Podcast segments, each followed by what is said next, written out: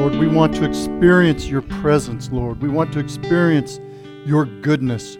Lord, now we are opening up our Bibles, your word. So we pray, Holy Spirit, that you would open up our hearts, our eyes, our ears, our understanding. Speak to our hearts today, Lord. Change lives today. Lord, bring healing and recovery today, Lord God. Father, today we're believing your word to heal bodies, to heal marriages, to heal relationships, Father, to open up doors of employment, to open up doors to freedom, to break chains off of the captive, Father God. Lord, set your people free. Lord, today we are trusting you, God, to do great and awesome things as we study your word. So now, Father, as we do that, we give you the praise and the glory. In Jesus' name, amen. You may be seated this morning. Good to have you in the house of God. Praise the Lord. We're studying our way through the Bible. We're in the Old Testament book of Second Kings, and we've been studying the double portion prophet, the prophet Elisha. Prophet Elisha, and we're up to chapter 6.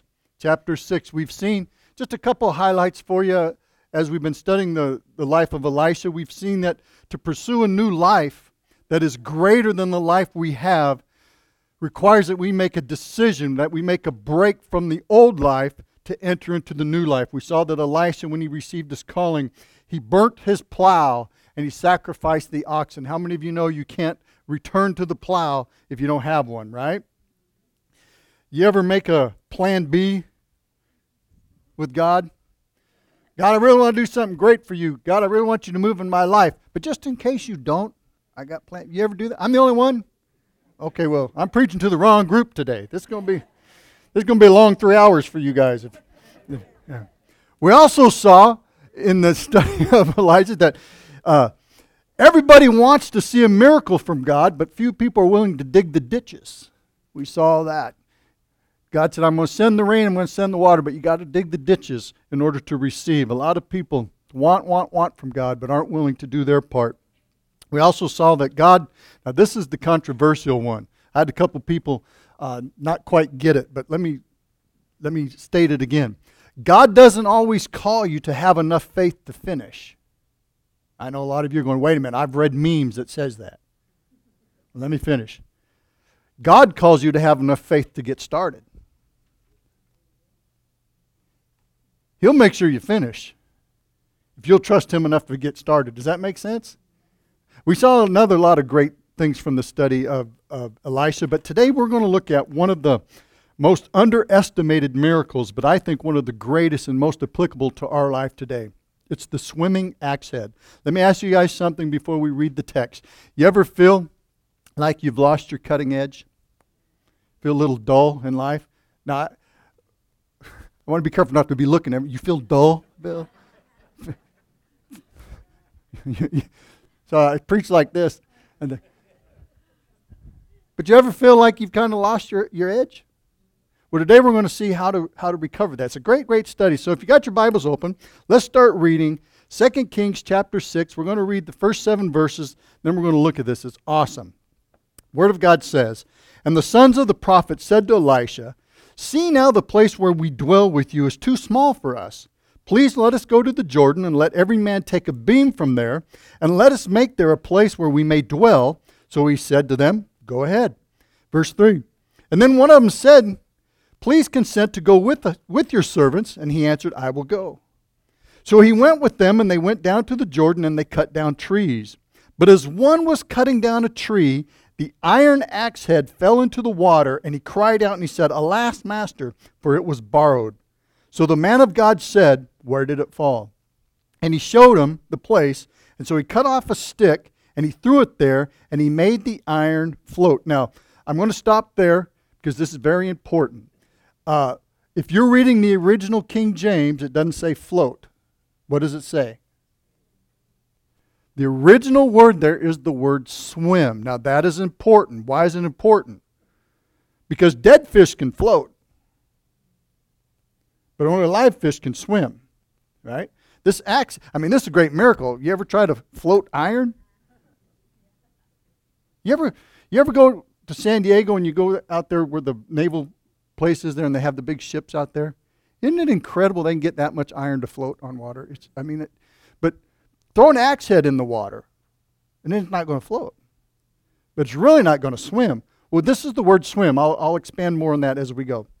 Verse uh, 7 says, Therefore, Elisha says to the guy, Pick it up for yourself. Underline that. That's going to be important. Pick it up for yourself. And so he reached out his hand and he took it. What a great, great story. What a great, great miracle. What some got some great, great points for you and I. Here it is. If let's let's just dig in there. Notice, if you would, the spiritual applications here is notice in verse two they said, uh, "Let us go. We need to expand our place. Where th- this is too small." Please remember that in this part of time in history, the land of Israel was in rebellion against God. They were living in apostasy. They were not seeking God. Only when, when trouble would happen, then they had turned to, to God, and kind of like the world today, right? Uh, so notice this if you're taking notes, be encouraged at this that even times of apostasy, God is still moving. God is still touching hearts. The church was growing. They said, We need more room. We need to expand the church a little bit here. So, so never give up on God. It's very easy for us as Christians to look to see what's going on in the world and, and just to get discouraged, right? I mean, there's some craziness going on in this in this world. Don't get don't get upset. God is still moving. Also, in number, verse 2, very important principle for all of us, and that is that they all had to work together. Unity. The church needs unity. We learn in the Tower of Babel that all the people working together with the same focus, saying the same thing, God said nothing they want to do will they not be able to accomplish. They were building a tower to heaven, and God said they can do it. So he confused their language so they couldn't communicate. Unity is so important. You know, it's so much. You know, when Jesus sent the 12 disciples out, he didn't say, Peter, you go start the Baptist. Andrew, you start the Episcopal. No, what? Go out and get the, the message of Jesus Christ. Man created the denominations, right? God didn't do that. We need unity because Jesus said a house divided against itself will fall. Do you know what? This is not a lie. You know, because I lied to you other times. Do you know what? This is. You guys think I'm joking. You know what the number one reason for church splits are? Decorating colors, color carpet, color. Yep. And these, these Christians are dumb enough to admit it. You're willing to give up a work of God because of carpet? Now, I'll give I'm not a prophet, but I will tell you this one thing. You'll never see gold shag carpet in this church. okay, we're you know, we're not one of those churches, but but isn't that crazy? We got to start having some unity. So so some people worship different than us. Is that wrong? So some people you know, want to stand and lift their hands up. Is that wrong? Some people want to sit and, and, and, and, and quietly. What's wrong with that? Nothing. Everyone is seeking God. We, got, we have to have unity. They all had to work together to bring this into accomplishment. Now, as we're going, uh, Elisha's overseeing the, the school here. All this is happening. Uh, growth is a good problem. So they're, they're moving on. Verse 5 this guy's chopping down the tree, and it says, One was cutting down a tree, and the iron axe head flew into the water. Interesting verse of, of scripture here. Would you put 1 Samuel 13 19 uh, on the board? This is, this is incredible. It says, Now there was no blacksmith to be found throughout all the land of Israel, for the Philistines said, Lest the Hebrews make swords or spears. Now, I bring this to your attention for a couple of reasons. The first reason is we see now why the guy got all freaked out because the axe head was lost. He, he borrowed it, they were not common. You couldn't just run down to Home Depot and get a new one. I mean, this was, this was a major tool that, that was lost. They didn't have chainsaws, they needed these axes to get the work done, right? But the Philistines had got the people in such a place where it was uncommon to have these things. Now you're going on, Clay, what, what, are you talking about? Who cares about this? Here's, here's, here's the spiritual principle for you and I, very important. The Philistine says, let's make sure they can't work in iron. That way they can't make swords or spears. The enemy today, friends, will do all he can to keep you from developing spiritual weapons. Right? Blacksmith would sharpen the axes and the plows and stuff like that. The enemy will do all he can to keep you a dull Christian. Why should we be studying the Word of God every day? to keep our edge, to keep sharp, right? Why do we have Bible studies midweek? Why do we have the men's and women? Fellas, uh, uh, the, the sign up for the new men's one, it starts on the third also. It's called Sleeping Giant. No move of God without men of God. Right? Ladies, you want a powerful man of God in your house? Sign him up. it's going to cost you 15 bucks for a book, but don't you think your marriage is worth that? Too late. Thank you, ladies. But we all, why? Because the enemy wants to keep us dull, wants to keep us not sharp. So they're going through this. Now, some of us, get, oh, this is a fun fact. You guys, I work really hard to study the Bible, but sometimes I take little rabbit trails. What do the lumberjacks yell when they fall a tree? Tim- Guess what the Hebrew word for timber is? a test. Now that has no spiritual meaning. I just, I, if you're in the land of the Hebrews cutting down trees, don't yell timber because they won't know what you're saying, but yell it is. We might be able to, to identify with this axe head. Number one, notice it was borrowed. It was borrowed. Friends, we are bought with a price we are not our own. We like the axe head. Now we think we're free. We think we think, well, I'm my own man, I'm my own woman, right? If you're a Christian, you're not. You're bought by the blood of Christ. We were borrowed. And God, like this axe, uses us to expand his kingdom. But sometimes we, as Christians, doing the work of God, expanding the kingdom, feel like this axe and uh, uh, we, we suffer difficulties. How was this axe accomplishing the work that it was supposed to do? Well, it was being beat up against these trees. Boom, boom. You ever feel like the world's just beating you up as a Christian? Well, ask my wife how my last month has been. Getting pounded and hammered and hammered. Do you ever feel like that? And it's when that's happening to you that you can lose your edge, right? Then how many of you, like me, well, not me, how many of you like this axe just being pounded and pounded and hammered and hammered, and how easy is it to fly off the handle?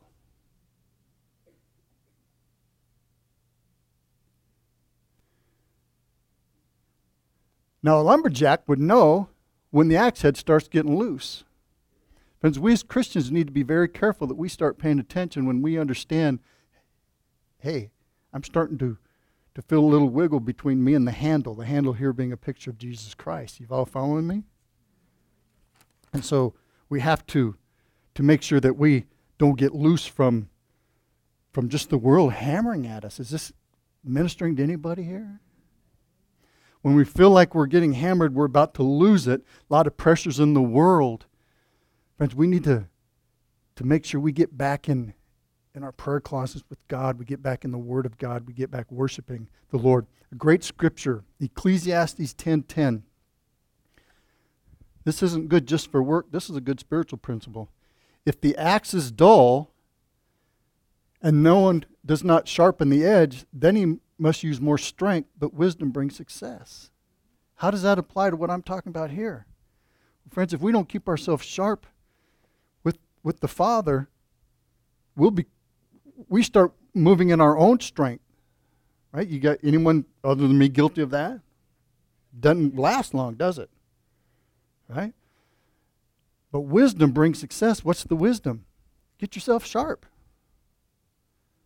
How do we get ourselves sharp?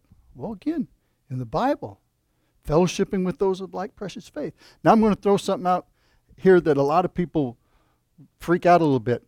You know what else will help keep your spiritual edge? Service. Service. Oh, Clay, you just need help in the nursery. We're always going to need help in the nursery. We always need help in, in children's church, right? But serving God in whatever area will help you. Does this make sense, you guys? And so keep yourself sharp with God. Number one is make sure your relationship with the Lord Jesus Christ is where, where it needs to be. And so keep your edge sharp. Let's keep going. Uh, Maybe you can identify with the guy who who lost the axe head. How can we identify with him? Will you ever feel like you've lost hope? You ever feel like, like you're at the end and there's no recovery? Well, maybe we can identify with Elisha. He helped this guy out. This is amazing. In verse 6, Elisha asked a profoundly simple question, but yet it was a profoundly important question. It's not that he didn't care, it's because he cared a lot. The guy said, said Prophet, I've, I've lost the axe head. And look what he says. Where did it fall? On the overhead, would you put Revelation 2 1 through 5? Great scripture for us here. And to the angel of the church at Ephesus, write this down. These are the these things says he who holds the seven stars in his right hand, who walks in the midst of the seven golden lampstands. This is Jesus talking to the church. says, I know your works, I know your labor, your patience, that you cannot bear those who are evil, that you have tested those who say they are apostles and are not, and have found them liars and you have persevered and have patience and have labored for my name's sake, right? Like this guy chopping the tree down, and doing all that stuff, and you have not become weary. Those are good points God's making, right? How'd you like God to give you that attaboy? That's nice, right? But he doesn't stop there. He says, Nevertheless, I have this against you. Uh oh. That you've left your first love. Who's their first love? Can you imagine a church doing all these good things, but don't love Jesus? Now, as our good God always does, He always gives us the, the remedy. Remember, therefore, from where you have fallen. The prophet asked him, Where'd you lose it? Jesus asked the church, Where'd you lose it? Where'd you lose love? Repent and do the first works. What was their first works? What does God call? What's the work God calls to? Do? It's not to chop down trees. It's not to do all this stuff. It's to love Him, to have a, a relationship, a fellowship with Him. Repent and do that else. What did they needed to repent of? He just gave this great list of all the super things they did. What they had to repent of was they got involved in religion and lost their relationship. It's, it's easy to be religious, but maintaining a relationship's hard. Anyone married? Maintaining a relationship's hard. You're standing at the altar and you commit your love to each other for eternity. Then how many of you know you moved from the honeymoon to the house and whoa, no one told me about that in marriage counseling. That's a whole other study. Let's don't get involved in that. That I don't need.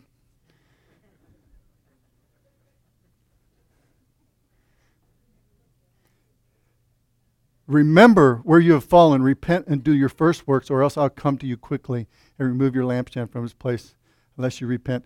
The whole focus of all this, friends, is, is the point that Elisha said. He said, Where did it fall? Jesus said, Here, return to where you lost it. Very important. When did you start feeling dull in your spiritual life? Was it when you quit getting up early to have quiet time with God? Was it when you stopped coming to midweek Bible study? Was it when you quit serving in the nursery?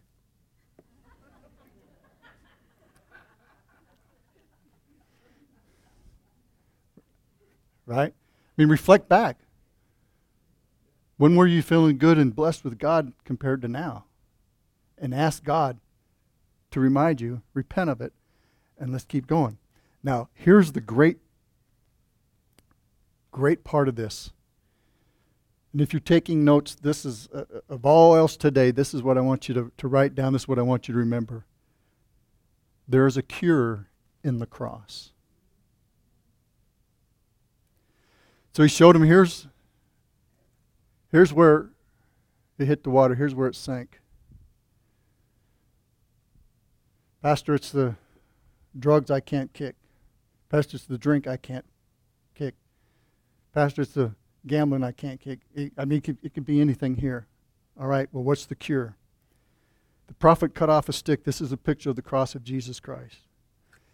Friends, think about this. I was thinking about this today.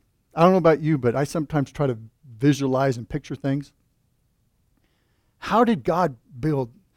Here's what inspired this. I went up Friday to see this big train, the big steam train that came through. Okay, it was awesome, incredible. I'm kind of a train guy. And they had a, pictures of the, the old wooden trusses and these bridges and stuff like that, real cool. And I got thinking, you know, God built a bridge between heaven and earth, but He only used two sticks. One horizontal and one uh, horizontal and one for, all for you. Two sticks could bridge heaven and earth. Friends, the cure's found in the cross. Now, my other question is clay being clay, well, if they didn't have an axe, how did he cut the stick? God allows us and gives us creativity to do his work that's beyond man's ability. Right? Friends, the scripture we quote a lot is greater is he that is in me, me than he that is in the world. Friends, we have the untapped power of the Holy Spirit in us. That's why God said, Go into all the world, preach the gospel. Ah, don't carry two sticks, don't carry two bags, don't you know, he just said, just go do it. Why? We got the Holy Spirit. That's pretty awesome if you ask me, right? So uh, he cut the stick down and look what he did. He cut the stick and he threw it in there. He applied in, in our picture the cross to that situation. One of my mentors who, who got me started preaching and teaching through the Word of God, uh, Ron Hembry, uh, he, he would tell me all the time, he said, Clay, people don't care about your opinions. You just give them the Word of God. Now, I sneak them in there sometimes. But the world would tell him, here's what you need to do to get the accent out. Here, right? All we need is the cross of Christ. Amen? Pretty simple, but pretty powerful. He threw it in, and he made the axe head. Now, again, the New King James, some other translations say float, but the original word is actually the word swim. It's a different word than float. Very important. Okay? He made it come up out of the water and then return to the guy. It's incredible here. Incredible. And so he comes to the guy, and now the, the next thing that Elisha told him to do, he tells us to do, is very important. He says, Now you pick it up. Friends, once again, um, I, I want to sound very humble here. I don't want to be misunderstood, but I can only do so much for you as a pastor. I can lead you to the cross. I can share scriptures with you. I, we can unlock the doors and, and have services available for yourself, but you've got to reach out and pick it up for yourself. Right? God will do his part, but you need to do your part. The guy could have said, There ain't no way axes can swim. I'm not doing it. There's some voodoo stuff going on here, right? And he could have rejected it. But he did his part. It says, Pick it up for yourself, and look what the guy did. He reached down, he picked it up, and he took it in his hand. Isn't that neat? A lot of people stop at the axe head swimming, but a lot of people need the next step, and that is personally reaching in, grabbing it, doing your part, and uh, uh, receiving it. Isn't that a great story? Awesome. Couple closing thoughts on this, then we'll move into the next section here. Is it says, my notes here is says the guy could not cut down any more trees because he lost the axe head. All he had was the handle. Because he lost the axe head, he was ineffective. The axe head in this story is a picture of the Holy Spirit, the Holy Word, and our holy faith. Hebrews 4:12. Friends, we have to make sure that we are operating in the fullness that God has provided for us to accomplish things for God. Amen. Next thing here, the raising of the axe head shows us again that God can turn our trials and our tragedies into triumphs and our disappointments into divine appointments. And thirdly and finally, before we move on to the next section, the Lord can recover what we have lost and put us back to work. Let me say that one again. The Lord can recover what we have lost and put us back to work. Isn't that awesome? That is so cool. Isn't that a great por- portion of Scripture? Well, the next one is, is awesome too. Let's begin reading at verse 8. How much time I got? Oh, I'm, I'm good. Verse 8. Now the king of Syria was making war against Israel, and he consulted his servants, saying, My camp will be in such and such a place.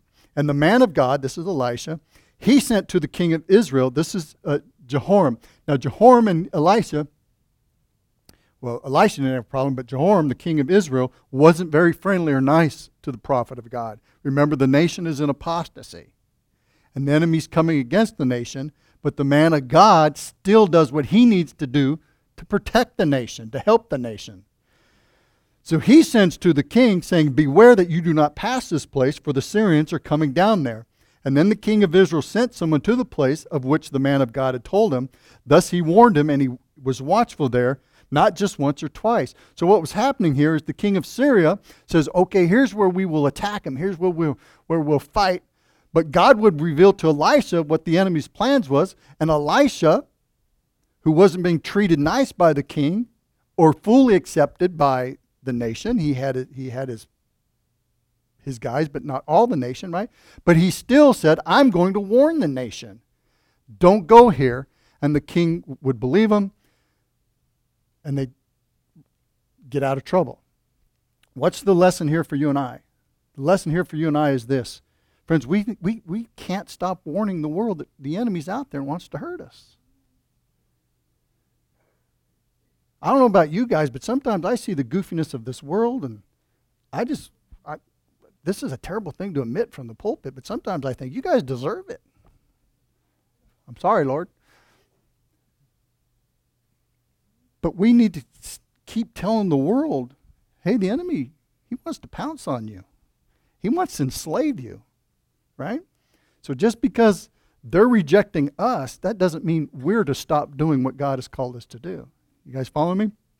So, uh, so he tells them, happening, verse 11, Therefore the heart of the king of Syria was greatly troubled by this, and he called his servants and said to them, Will you not show me which one of you is for the king of Israel? He naturally thought there was a spy in the camp. Someone is telling my plans to the enemy so that, that our plans won't work. But one of his servants said, verse 12, None, my lord, O king, but Elisha the prophet who's in Israel. He tells the kings the words that you speak in your bedroom. You don't have a spy, you don't have a traitor in your camp. Israel's got a prophet in their camp. Now, notice this, friends. The men's study, sleeping giant, no move of God without men of God. Remember this Elisha, one man obeying God, was doing more to save a nation. One Holy Spirit filled man or woman of God can day, today can do more for our nation than can doctors, attorneys, accountants, scientists, politicians. Friends, we as the people of God are sleeping giants. You guys are looking at me like, okay, Clay, you got to move on.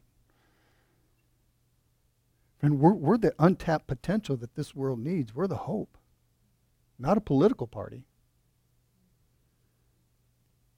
It's not the White House, it's the church house who needs to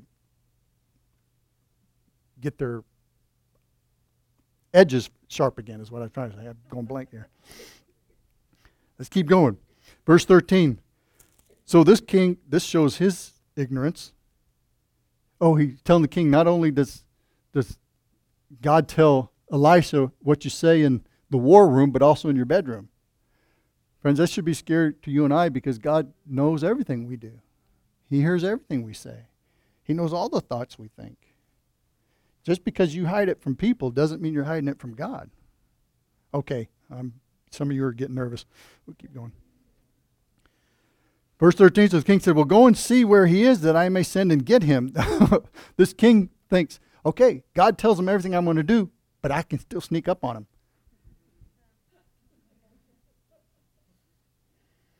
And it was told him, saying, Surely he is at Dothan. This is about 14 miles from Samaria. Verse 14 Therefore he sent horses and chariots and a great army there. Whole army for one guy. And they came by night and they surrounded the city. This is where the story really gets good. This is awesome. And when the servant of the man of God, this isn't Gehazi, because remember he got struck with leprosy. So now Elisha's breaking in a new guy.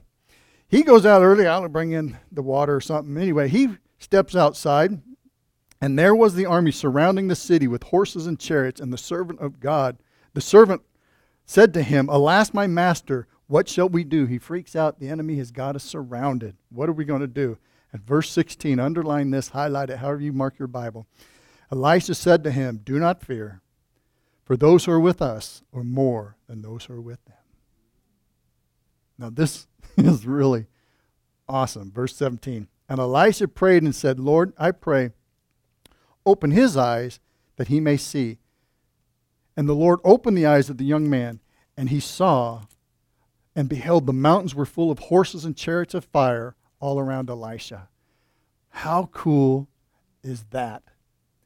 I see something very important here that's pretty simple, but I think we need to talk about here. I think a lot of us are more like this servant and can recognize bad while not recognizing God. I think a lot of us can recognize the enemy about to destroy us and think we're all by ourselves. And I think a lot of us need to pray like Elisha prayed for the servant God, open my eyes to see things the way you see things. You know that the New Testament tells us that, that angels dwell among us. I don't think you're in here in church here, but not in this side, but kidding. oh, I think we'll be shocked when when we get to heaven and realize the angelic influences that have been in our lives. And we'll see the times that God has intervened in, in our lives with things that, uh, that we, we weren't even aware of. So maybe we need to start praying when we find ourselves in a tight spot. God, open my eyes that I see this situation the way you see it, the way it really is. Because it's easy for me to get discouraged, God. So give me your eyesight. Let me see things the way you do. Uh, Psalm 27 3. Put that up there. This is awesome. Though the army may encamp against me, my heart shall not fear. The war may arise against me. In this I will be confident. What is this? That God is with him.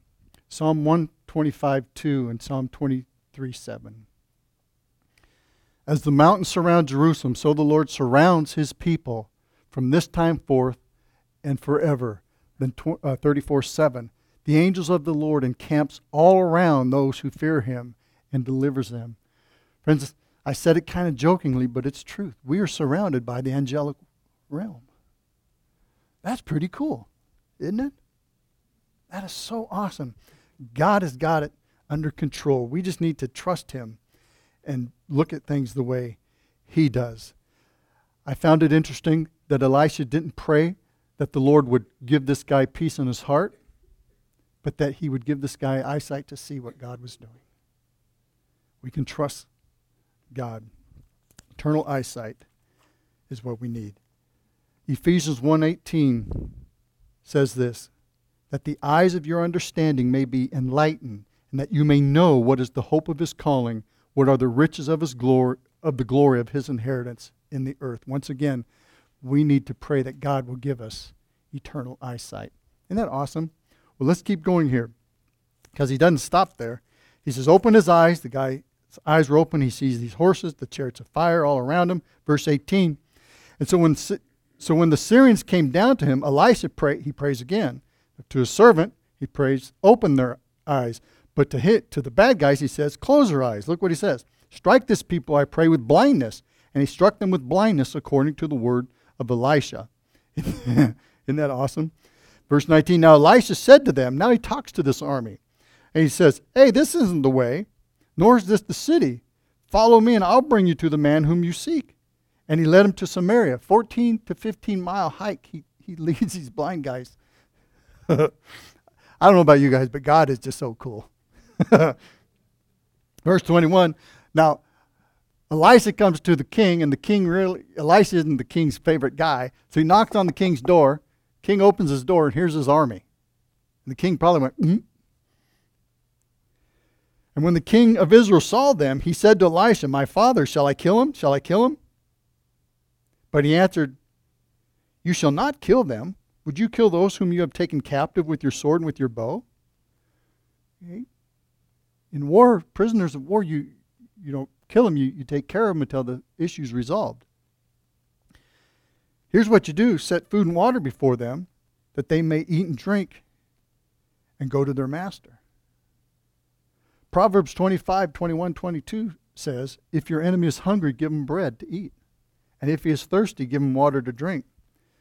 For so you will heap coals of fire on his head. Now, that was a good thing. We tend to think, oh, yeah, that'll get him, burn him good. No, that was to bless them. And the Lord will reward you. Jesus himself said in Matthew 5:44, "Love your enemies, bless those who curse you, and do good to those who hate you, and pray for those who spitefully use you and persecute you." Romans 12:17 through 21 says, "Repay no one evil for evil. Have regard for good things in the sight of all men. If it is possible, as much as depends on you, live peaceably with all men. Beloved, do not avenge yourselves, but rather give place to wrath." For it is written, Vengeance is mine, I will repay, says the Lord. Therefore, if your enemy is hungry, feed him. If he is thirsty, give him a drink, for in so doing you will heap coals of fire on his head. Do not be overcome by evil, but overcome evil with good. And look what happens. It says, verse 23 Then he prepared a great feast for them, and after they ate and drank, he sent them away, and they went to their masters. So the bands of, Some, of Syria raiders came no more into the land of Israel. These marauding bands stopped attacking the small towns and taking the things from them. Now, beginning at verse 24, um, all the way through chapter 7, we see that Israel and Samaria get into a war. Uh, it's 20 after. You guys want to go a little farther or you want to stop there and start next week? Go for it. Going once, going twice. Okay. Let's go through 7, verse 3. It says, And it happened after that. We don't know how long after that. We also don't know how long after the episode with Naaman the leper, who was the general of, of, of uh, Syria. We don't know how long this took place, but afterwards it says Ben Hadad, king of Syria, gathered all his army and went up and besieged Samaria. And there was a great famine in Samaria, and indeed they besieged it until, okay, it got so bad, the food's gone, everything's gone. It got so bad that a donkey's head was sold for 80 shekels of silver. A donkey was an unclean animal. The head would be what you would eat last. So this was getting to be a very desperate situation and a lot of money. And one fourth of a cab of dove's dung for five shekels of silver. You ever feel like the world's just feeding you? I don't know what the Hebrew word is. Doo doo. That's yeah, that's Hebrew. Now, were they eating this? No, I found out in study that that dove dung was good for growing plants in in famine with no water. So I felt a little better knowing that. But the point of it is this was a very, very desperate situation. Was so desperate. Check it out, verse 26. Then, as the king of Israel was passing on the wall, a woman cried out to him, saying, Help my lord, O king. And he said, If the Lord does not help you, where can I find help for you? from the threshing floor or from the wine press, I can't, I can't produce any more crops. I, there's nothing I can do for you. What, what do you want me to do? Well, you know what he should have done? He should have went to Elisha. And then the king said to her, What is troubling you? And she answered, This woman said to me, Give your son that we may eat him today, and we will eat my son tomorrow. Desperate desperate situation, right? Horrible. Now, put on the overhead, this is kind of a big portion of Scripture, but Deuteronomy 28 52 through 58. And we don't read this to try to upset you guys, because I know a lot of you are going to lunch after church. But just to understand what is happening here. Deuteronomy 28 is the great blessing and curse chapter. It's a great read for you guys we read the blessings of what are for the children of God when we obey and serve God, but also the drastic curses of what happens when we reject God. Remember, they're living in a rejected state of Jehovah. And it says, And they shall besiege you at all your gates until your high and, until your high and fortified walls in which you trust come down throughout all your land, and they shall besiege you at all your gates throughout all your land which the Lord your God has given you. You shall eat the fruit of your own body, the flesh of your sons and your daughters, whom the Lord your God has given you, in the siege and desperate straits in which your enemies shall distress you. The sensitive and the very refined man among you will be hostile towards his brother, towards the wife of his bosom, and towards the rest of his children whom he leaves behind, so that he will not give any of them the flesh of his children whom he will eat, because he has nothing left in the siege and desperate straits in which your enemy shall distress you at all your gates. The tender and delicate women among you, whom would not venture to set us, the sole of her foot on the ground because of her delicateness and sensitivity, will refuse to the husband of her bosom and to her son and her daughter her placenta which comes out of between her feet and her children whom she bears. For she shall eat them secretly for lack of everything in the siege and desperate straits in which your enemy shall distress you at all your gates. If you do not carefully observe all the words of this law that are written in this book, that you may fear this glorious and awesome name, the Lord your God, Jehovah Yahweh. That's pretty rough. But men without God turn into beasts men without God are in a desperate situation. Now, piggybacking on this, what I said earlier, we are the lights of the world. We are the messengers for Christ. We are the watchmen on the wall. We have the potential to stop this from happening. But we've got to quit bending our knee to, to culture and start standing on the Word of God. Right? When churches and church services resemble a honky tonk, or I'm, I'm sorry, that's Buckeye talk. Right? Friends, when we start molding serving and worshiping God to the way the world acts, that's what we're headed for. Now, we're not eating our own children now, but we are devouring them. We're turning them over to the world, and the world's devouring them. Right? Anyone feeling guilty yet? So this was a bad situation. And let's keep reading. So she says, verse 29 So we boiled my son and ate him, and I said to her the next day, Give your son that we made him, but she's hidden him. What makes this mama mad? Not that the fact that she ate her son, but the fact she can't eat again. She, she, she didn't care for the life of her child, she just cared about herself. And, friends, that's what we see happening with children today. Moms and dads aren't care. They're letting the world eat their children as long as they can be fat and happy. You guys are looking at me really strange. Now it happened when the king heard these words of the woman that he tore his clothes, and as he passed by, underneath he had a sackcloth on his body. So we see underneath where no one could see, he was wearing sackcloth, but on top of that, he's wearing the king's robe. Friends, let me say something to you again with a, sincere heart, not to offend anybody. It just that's just a gift that normally comes with me. If you're trying to secretly serve the Lord, it ain't going to do you any good.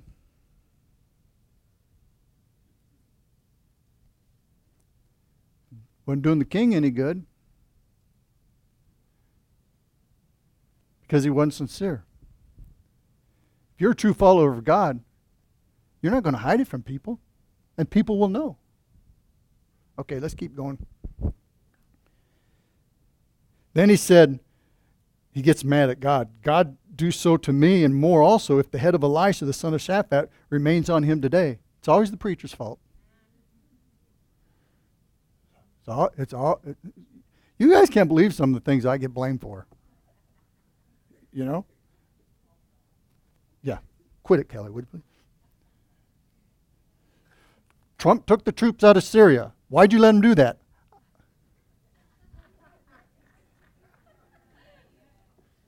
I, am a praying man, but I don't have Trump's phone number. I wish I did.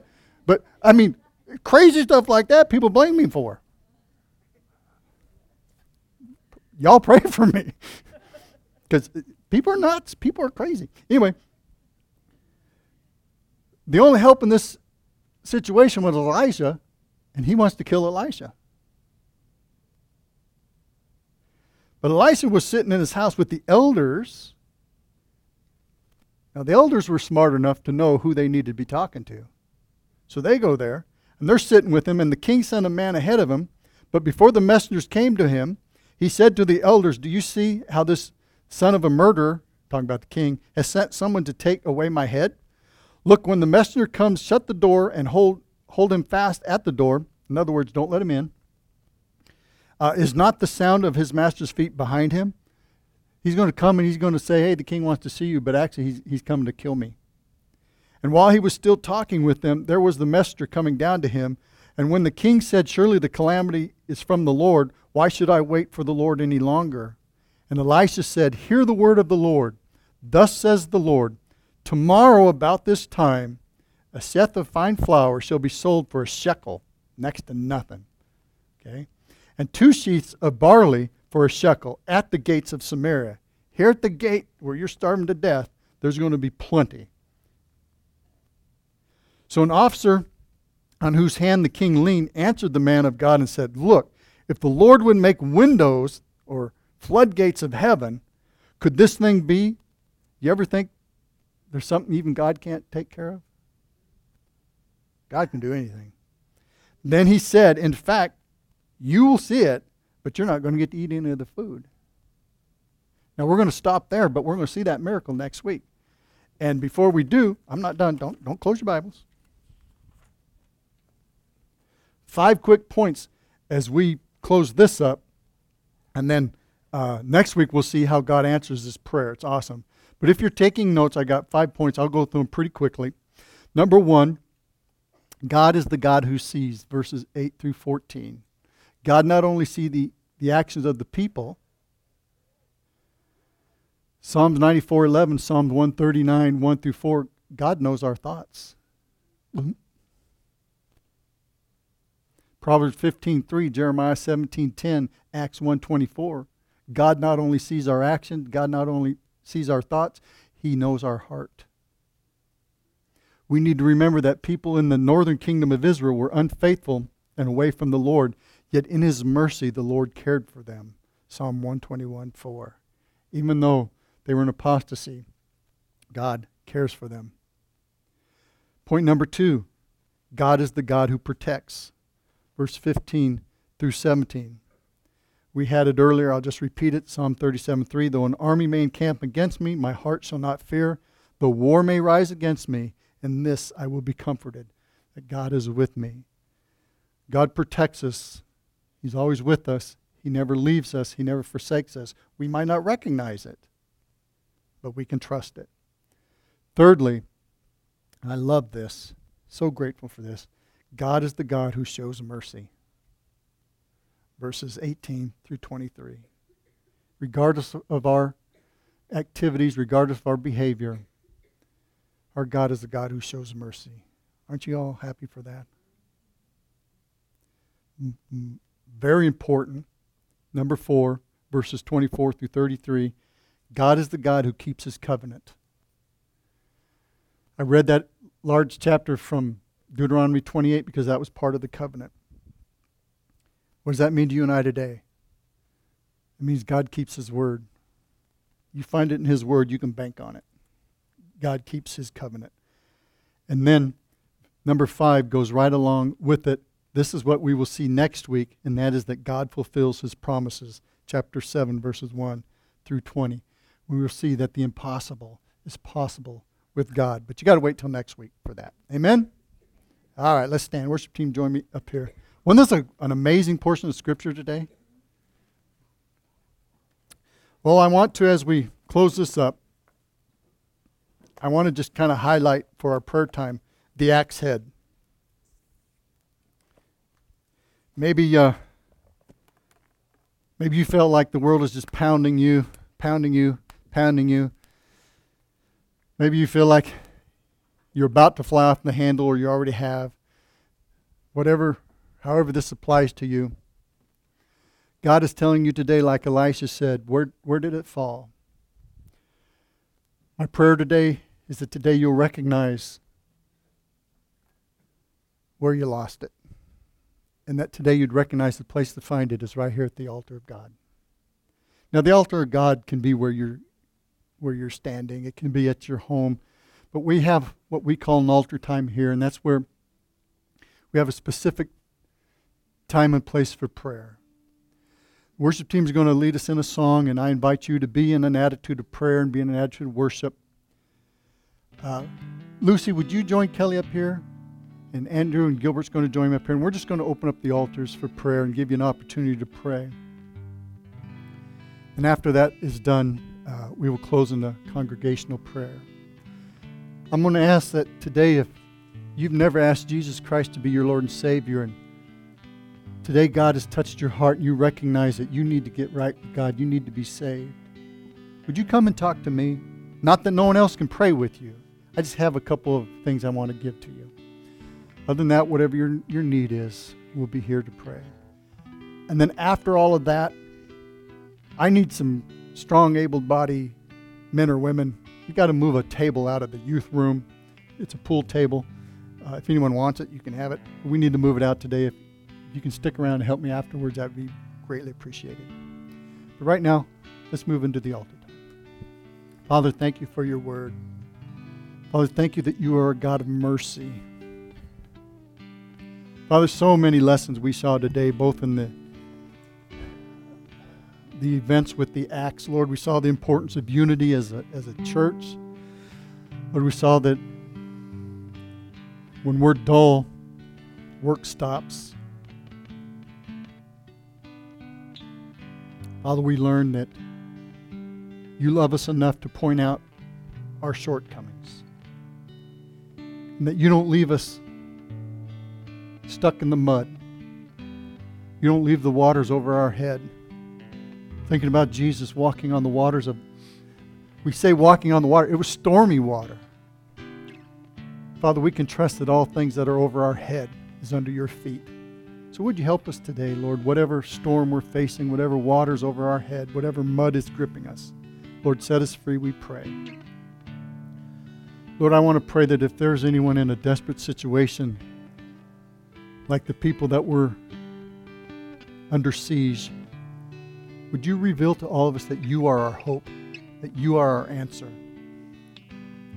Lord, so many people, and unfortunately, so many church people are like these women that we saw in the story. They're, they're looking at a government, they're looking at, at, at a man to save them when our hope is in you.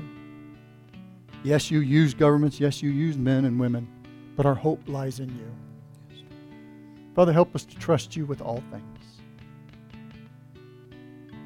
In Jesus' name, amen. Let's worship God in song. Let's be in an attitude of